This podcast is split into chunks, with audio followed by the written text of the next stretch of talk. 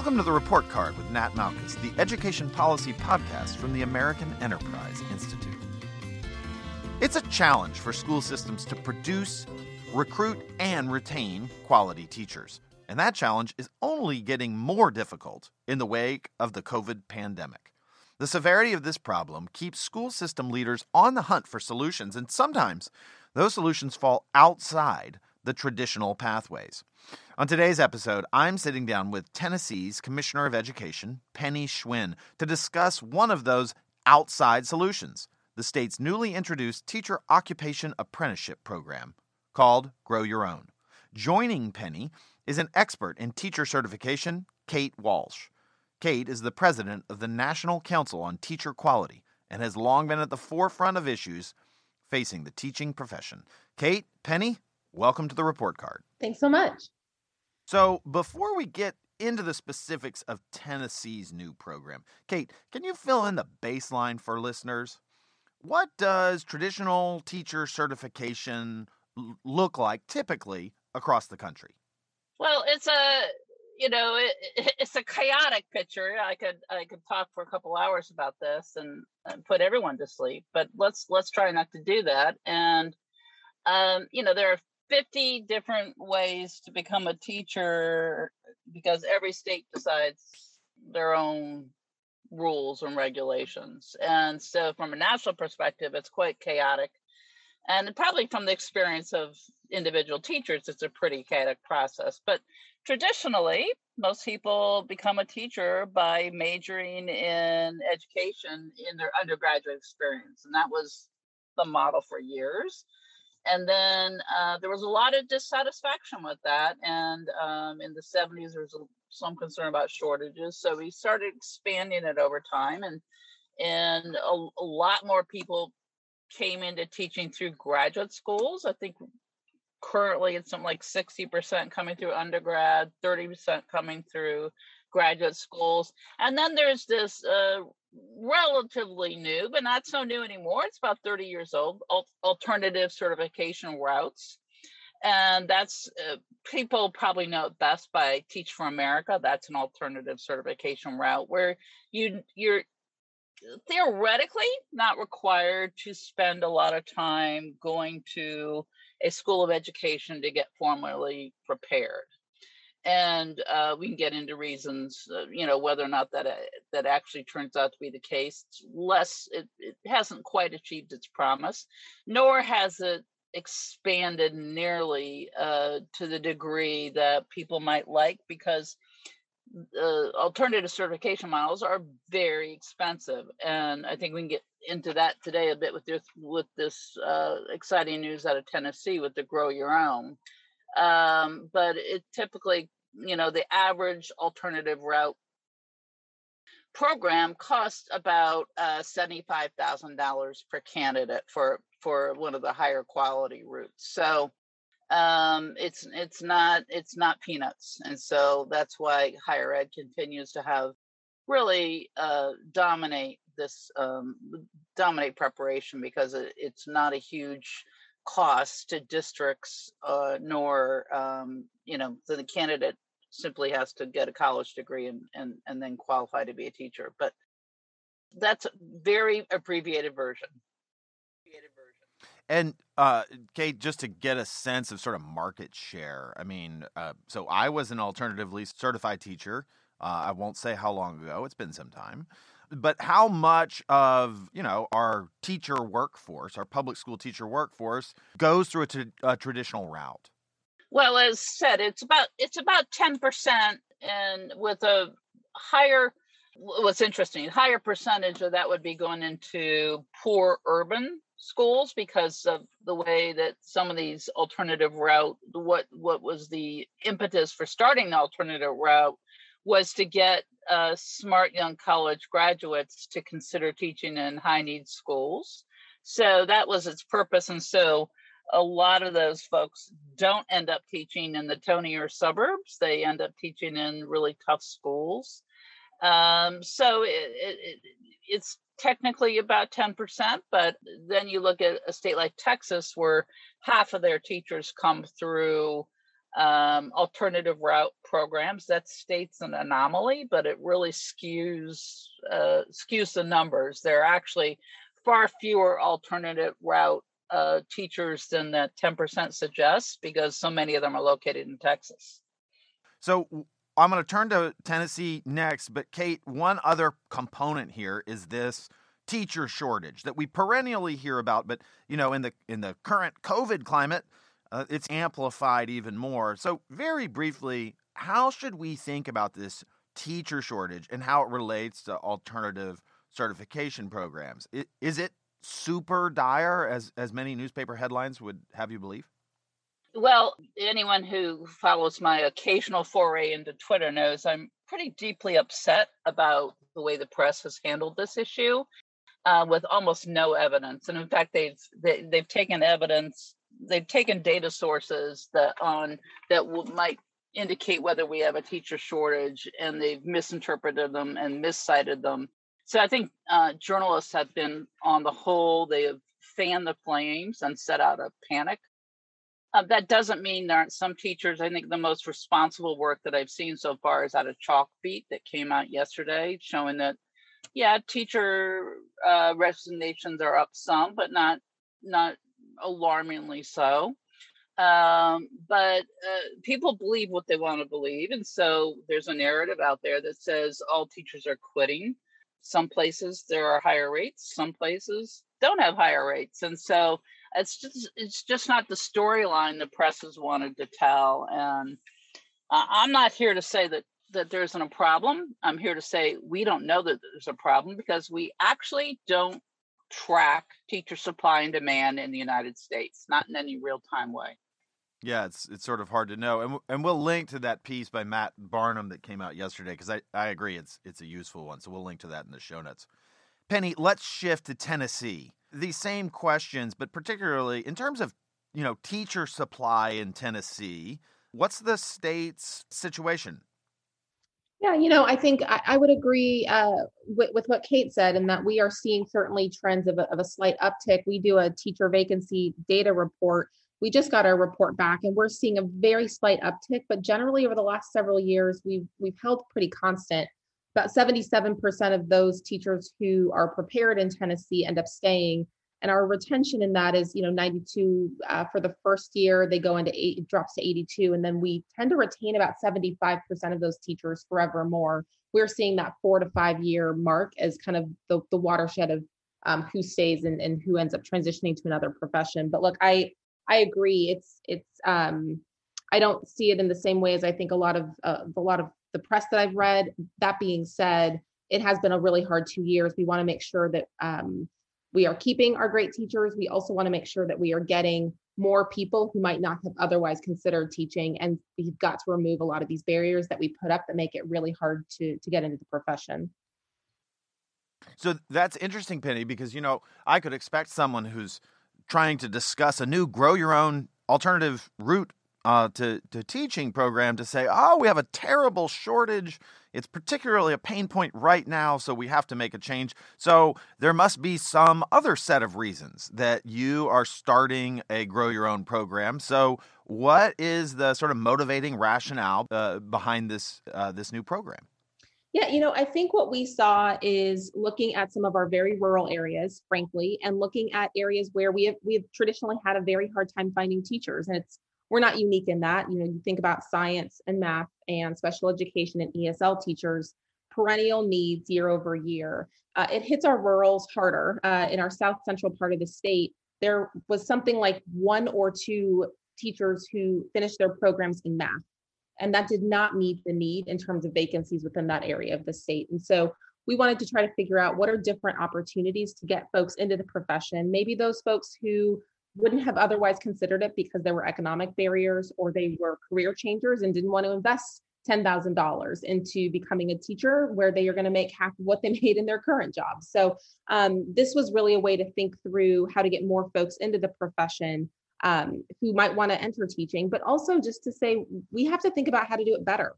Um, and one of the things that we've seen in study after study is that those teachers who study under exceptional mentor or master teachers have much stronger results otherwise. And uh, I don't think that's a surprise to anybody. When you see it done really well, you're more likely to mimic those same behaviors and practices. And so a lot of that went into the thinking here in Tennessee.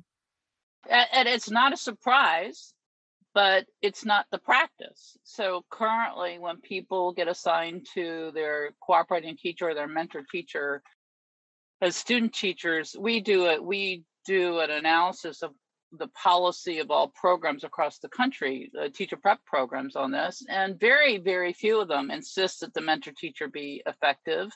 And the converse is true. School districts go to almost no effort to identify the best teachers. So we are missing out on a key quality ingredient to preparing great teachers. We know that teachers who spent time with the really great teachers can arrive in the classroom as effective as a teacher in the third year than a novice teacher who's had no experience. I mean, it's amazing how much progress you can get out of these. Uh, you can get out of a new teacher just from having that great experience. And those first two years are big difference makers in uh, the the growth of teacher effectiveness. Am I am I right on that, Kate? Oh yeah, the, the biggest uh, people find it surprising but teachers improve a ton between year one two and three and then it starts to flatten out pretty quickly so a teacher at her fourth or fifth year of experience is on average this is not always true but on average about as effective as a teacher in her 15th or 20th year all right, so Penny, I, have beaten around the bush a little bit on this program, but let's get down to brass tacks. You have a new program. What are the components of it, and what are your expectations for it? Absolutely. So, uh, Tennessee is really proud. We're the first state to make teaching an apprenticeable position. And what that means is that we can now access Department of Labor dollars to support a different way of approaching becoming a teacher. So we have our first program in Clarksville Montgomery school system. They have done an exceptional job. And what this means is that those folks who uh, want to become teachers and their program really focuses on paraprofessionals in the school and to some extent other instructional and non-instructional personnel who for a number of reasons can't frankly just can't afford uh, to, to get into the profession. So uh, what it does is it uses Department of Labor dollars each of those individual teachers essentially becomes a federally registered apprentice. They all day um, are in schools studying under a mentor or a master teacher for two years. So essentially, they are uh, their first year of teaching. To Kate's point, they are like third year teachers because they've been in classrooms studying under great educators for for two years prior to that.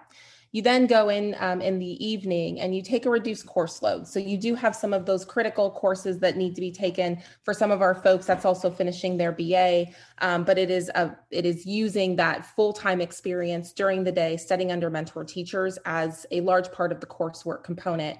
It also ensures that those folks are getting paid. They're getting paid as paraprofessionals as they are doing the work. So now it's become a teacher for free, and you're getting paid to do so.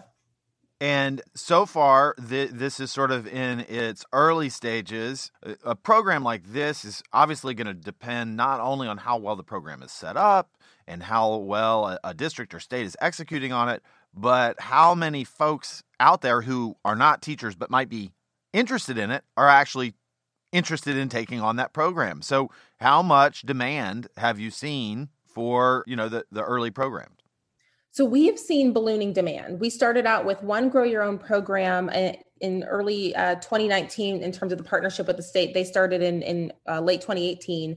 Uh, we then used federal relief funds to provide grants until we had this apprenticeship approved. We went from one program in 2019. We now have 65 in the state with 650 future educators to give you a sense, our vacancy data that came in in February puts us at just about 1,100 vacancies statewide. So, in just these first few years, to have that many folks coming in looking to become a teacher, it's more than half of what we're seeing in terms of real vacancies. So, we're, we're excited about the opportunity of the number of people who want to come in.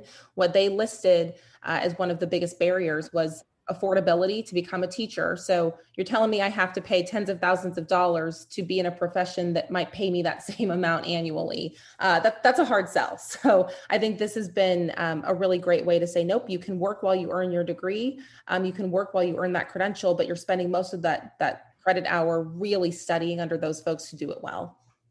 Penny, uh, let me. I, I need to interject. Well, you're going to ask me a question anyway, but I just wanted to chime in to say that how, just give some context, how impressive those numbers are of 650 teachers. You know, you I, I've tracked programs like TFA, TNTP, Urban Teach, all these other groups that supply teachers, and it takes them years. It's took it takes them years to get to those kinds of numbers. So this speaks to the demand for this kind of model. So, Kate, I was just going to ask you to to weigh in not only on that, but beyond. You you've looked at these programs. I know you've been paying attention to what's going on in Tennessee. First of all, what do you find exciting and exemplary about what Penny and her folks are setting up down in Tennessee? I think the the thing I am most excited about is it addresses our wholesale negligence of the needs of rural schools and and when I, I say that I sound very critical, I'm directing that criticism at Kate Walsh as much as anyone else. That we have really not focused on where where the greatest struggles are for new teachers and keeping teachers. And that is in our nation's rural schools, where most of the poor children in America, children living in poverty, I should say, live and we've we've done a lot of rhetorical uh, we, we do the occasional nod to rural schools. This thing that tennessee is doing i think is is is aimed right at that sweet spot for the needs of rural schools. It's taking people who already live in those communities and saying we'll give you a pathway to a better life a real profession and you can stay where you want to stay and I just I, I think you know I, I my hat is off to Tennessee. This is really impressive what they're doing, and um, it's not just one more program to bring teachers into high need schools in, in the city. Which, by the way, research will show that um, the urban schools, as challenging as challenging as many of them are, they do not struggle to they are only slightly uh, less attractive to teachers to aspiring teachers as as are the suburban schools. So they do not begin to have the struggles that the rural schools are having.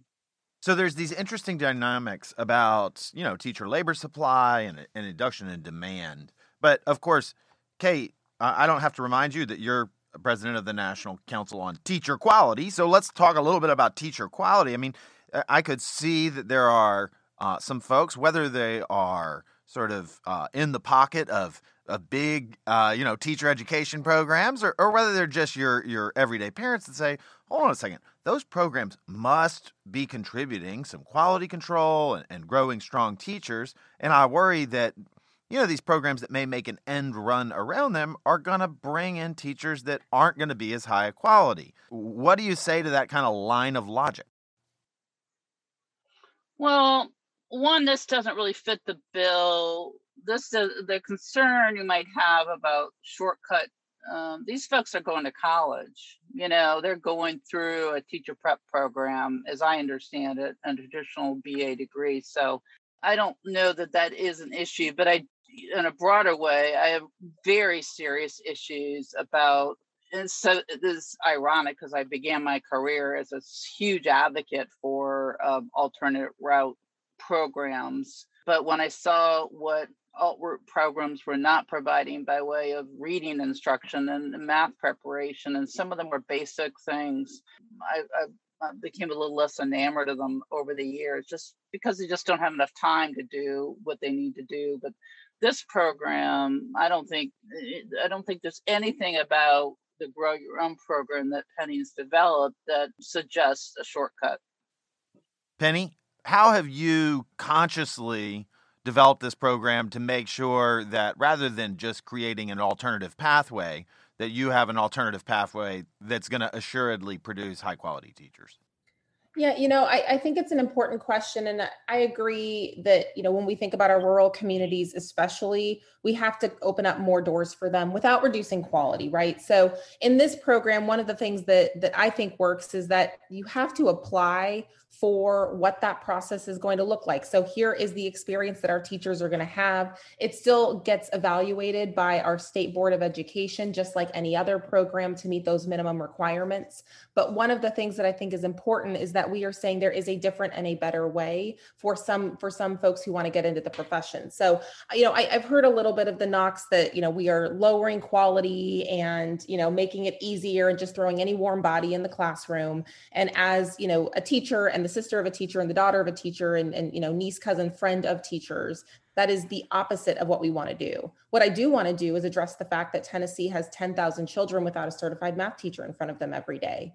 That is unacceptable. And so when we think about how we need to find other solutions to get to some of these problems, um, we want to have quality folks. And we think that this is a pathway that gets quality folks. And frankly, we think that most of our ed preps need to move much more aggressively into a mentor master teacher model, getting more teachers, more practice under really strong other educators. This does that, but it does it in a way where folks are doing that in their home communities in schools and classrooms where they will stay.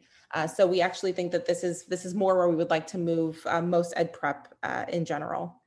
Yeah, it's not like ed prep doesn't need to do a lot of work. it's a let's let's just call a spade a spade. I mean, there there are a lot of problems within traditional teacher prep and you have no guarantee that if you go through several years of a traditional teacher prep program that you are um, going to be ready for the classroom unfortunately. We've got a lot of work to do with traditional prep. So penny draw those distinctions for me a little bit more clearly. Could you just I don't know, take the top two or three things that you think are clearly distinct between the Grow Your Own program as far as what is done to equip teachers to be ready on day one and and how that differs from traditional t- typically traditional programs. Yeah so i think that the the biggest difference first and foremost is that our folks in the grow your own programs are spending full days in classrooms with great teachers like that is the priority. It is how do i actually serve as an apprentice not a student teacher for for you know however many months and all the different kind of challenges we see there but i'm actually working with students getting real-time coaching and feedback and i am being paid for that time. So that in essence gets to the best of the mentorship model while also removing those financial barriers. I think that is that is number one for us. Number two really is the train and grow where you live and where you are from. When we see those issues related to rural and urban communities in particular, we want to make sure that people do not need to leave their communities to go become a teacher and then hope that they come back. We really need to make sure that they are able to stay where they grew up and want to be able to teach. So being able to create those opportunities at the local level and have it be those local school districts in partnership with ed preps, whether those are online or in person, being able to have that relationship that gets folks kind of to plant where they where they grew um, and really feel good about that. So those are two things that i think are, are unique to this program.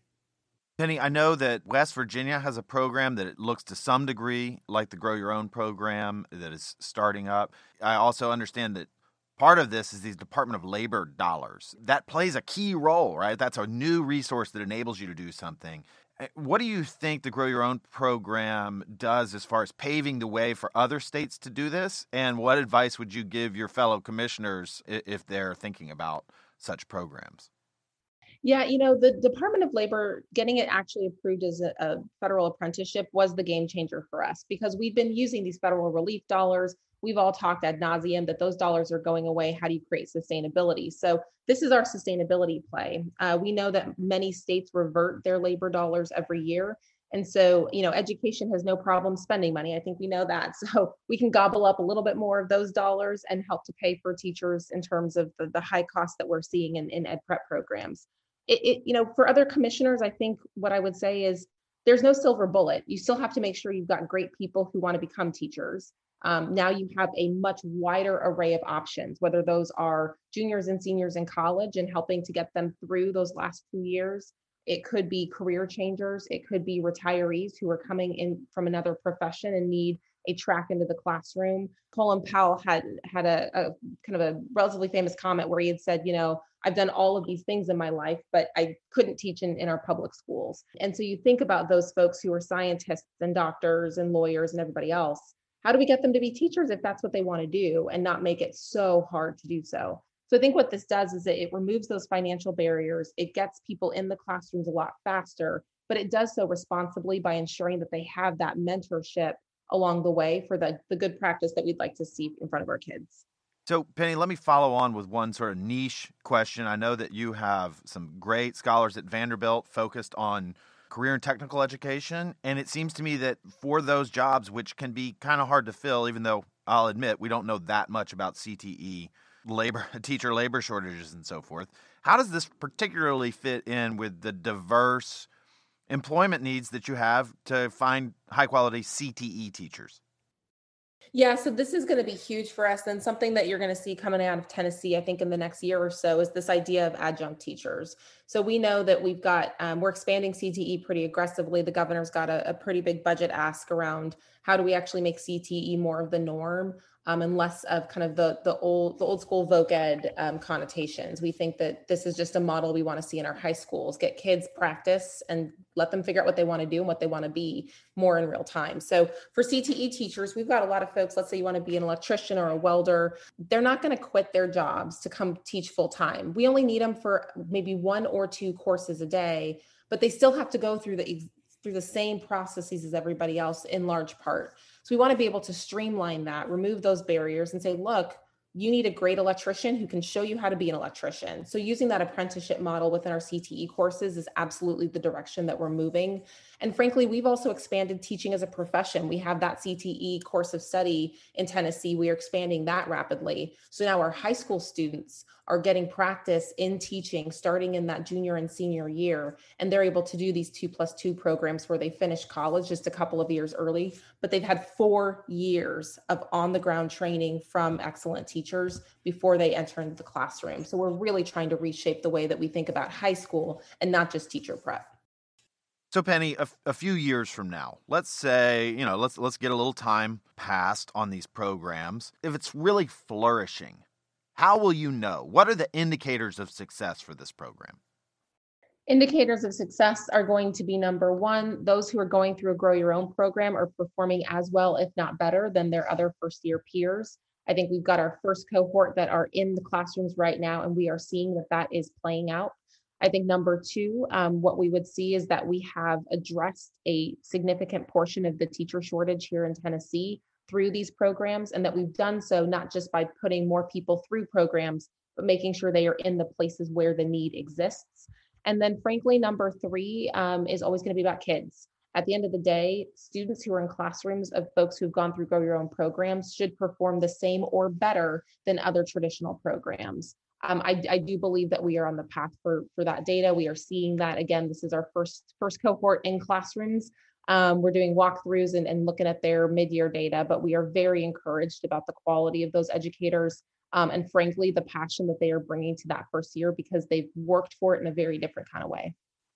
Kate, from your perspective, I mean, you're you're a not in a negative sense, but you know, you critique these kinds of programs. You critique routes to teacher quality. If this is going to be a successful program, what other things should we pay attention to, sort of beyond the things that Penny clearly laid out? Yeah, uh, you know, uh, and I don't say this with any any criticism aimed at this program because I, I just don't know. But I think my biggest concern is yes teacher candidates need really high quality practice and we know how much it pays off so eh, that's all a given and i wouldn't take away from that for one second.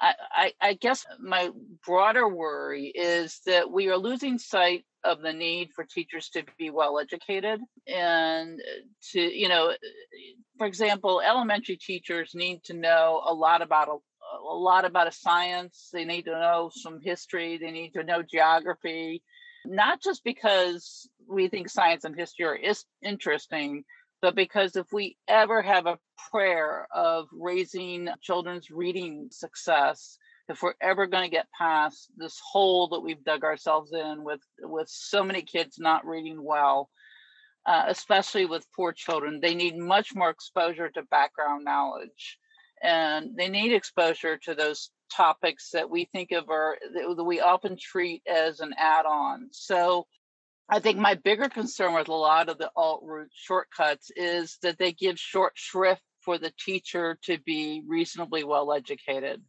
and they don't have to they don't have to be authorities on the atom or or what happened in 1776 but they have to know about the atom and they have to know about 1776 so i think that it's not just that's not just the case with alt route but I is that is the risk that we run when we shift the focus entirely on practice um, as some programs have done, and I'm not saying that about this one, but that we're seeing a, an, uh, I'm seeing a general trend across the country where it doesn't seem to matter if people know anything before they get in the classroom, and and that I think is really bad for kids. So that that's my that's my background worry on all these things.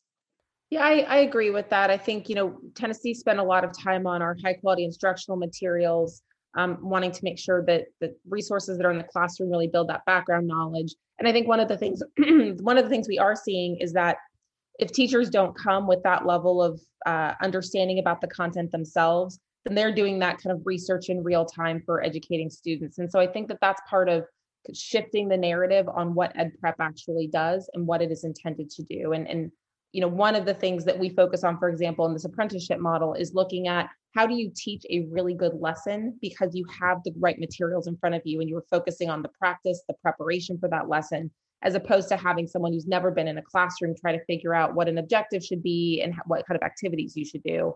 So we're really trying to bridge and marry together high quality materials, making sure our ed prep providers are actually training folks on how to use high quality materials and then focusing on the practice component but I couldn't agree more that that background knowledge is critical if we are really going to address quality, uh, full quality and comprehensive quality in classrooms. Well, just so I don't misunderstand you, I don't think this is a real time issue. I think that it's really hard for teachers to go in and teach a really good lesson if they also have to learn the content. I do think the content has to be something that they've acquired through independent of, of the teaching process. So I think on that point we probably disagree a bit, but I do think think we're paying less and less attention to the fact that teachers do need to know something to be effective. Yep, I agree. Let me offer something, and, and you can tell me if I'm being Pollyanna ish, but it strikes me that moving to an apprenticeship model has some benefits for the institutions that schools are. And uh, I want to float this out there and see if this is possibility or if I'm asking too much. For instance, we often think about teacher training as well, you bake them and then you release them. And even student teaching is part of that prep. And so they kind of move into the schools. And then oftentimes, perhaps far too often, teachers are then left to their own practice rather than getting lots of feedback from peers and, and higher quality teachers. Once you inject an apprenticeship model into schools, it seems like there'd be, have to be some institutional shift where the responsibility for practice from sort of more junior members becomes more the purview of more senior members. So I wonder, Penny, am I being too hopeful, or could this kind of model actually have institutional changes that might float all boats? You know, I, I, I think maybe we're maybe a little optimistic, but I love optimism. So you know one of the things that that we're seeing in our in our districts and frankly in our ed preps is that when you introduce new ideas or new pathways or new models everyone ups their game a little bit or they start to think a little bit differently in terms of well how might my recruitment change? Am i just going to go to the job fair every single year and hope that i have the right person that shows up? Or am i starting to look at my existing staff differently? Am i starting to look in my community a little differently and then what are the different compensation models that I might need to put into play in order to get those great folks into the teaching profession? We are seeing that within our school districts right now, just the lens shift in who is a potential and future teacher, broadening that and being much more inclusive, I think, in a really important way. On our ed prep side, we're also seeing some shifts. You know, competition is a funny thing. And when we introduce more competition, I think that we've seen a lot of ed preps come to the table um, more interested. Uh, i don't know if that's going to lead to systemic change and restructuring in, in our educator preparation providers but i do think we are seeing more of them start to think a little bit differently about how they deliver coursework where they deliver coursework who they might do that for. Um, the only other thing i would say to that is we have a couple of, of districts that are on the forefront. Uh, in tennessee we do allow something called lea as epp so we do have a district in, in rutherford county they actually went through the process to become their own ed prep and it is it is another step forward in this grow your own model. They have a completely separate organization within their district where teachers go they actually learn content in real time and then they are moving directly into the classroom back and forth. That has entered a very disruptive kind of grow your own into the system. So that's the other one that we've been we've been working very closely with. We see probably two or three more of those coming up in the next year or so. So it is it is shifting the way people think but it is going to be those those forefront kind of folks, the leaders uh, who are going to push the envelope and, and hopefully see some systemic change. Quick question about the Grow Your Own program. What's the possibilities when it comes to diversifying the teacher labor force? This is probably the top issue facing folks today in terms of the teacher labor market is how we can bring about more diversity into a profession that's mostly white when kids are not no longer mostly white they're black and brown. So we uh, this is not just a matter of of, of cultural identity this is this is essential for kids because we know the black black kids particularly less so brown kids but black kids their achievement levels soar and I mean that, and I don't use that word lightly, they soar uh, in the hands of a competent black teacher. So, so we know it's how important it is for student learning, and so everybody is is looking everywhere for how we might uh, correct this imbalance. And I think the grow your own model is a very promising one because you are talking about getting people in their communities um, who haven't had the wherewithal and haven't had that had the luxury to pay for uh, to, pay the money to become a teacher. Um, and so I, I, think this is a, I don't know, Penny knows her own numbers better than I do, that's for sure. But I do think it's a promising um, source of how we might uh, be able to find more teachers of color.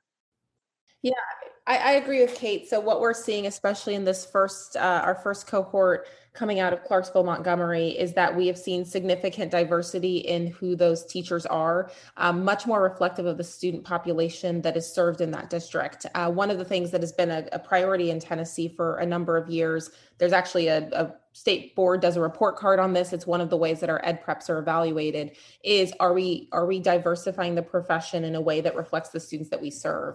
What we found is that in these grow your own programs because you are pulling from the community itself that that the schools are in you are getting a much more reflective group of folks to come in. It is much more uh, reflective of the students who are being served in those schools and it grows as the demographics of of those communities ebb and, and flow and shift and so we are we think that this is going to be one of the most promising ways to to meet some of those diversification goals that that exist within the state board of education but also frankly it, there's something there's something different and special about teaching where you grew up i don't know if anyone's had that same opportunity. I, I had the opportunity to teach and, and run a school in the neighborhood where I grew up.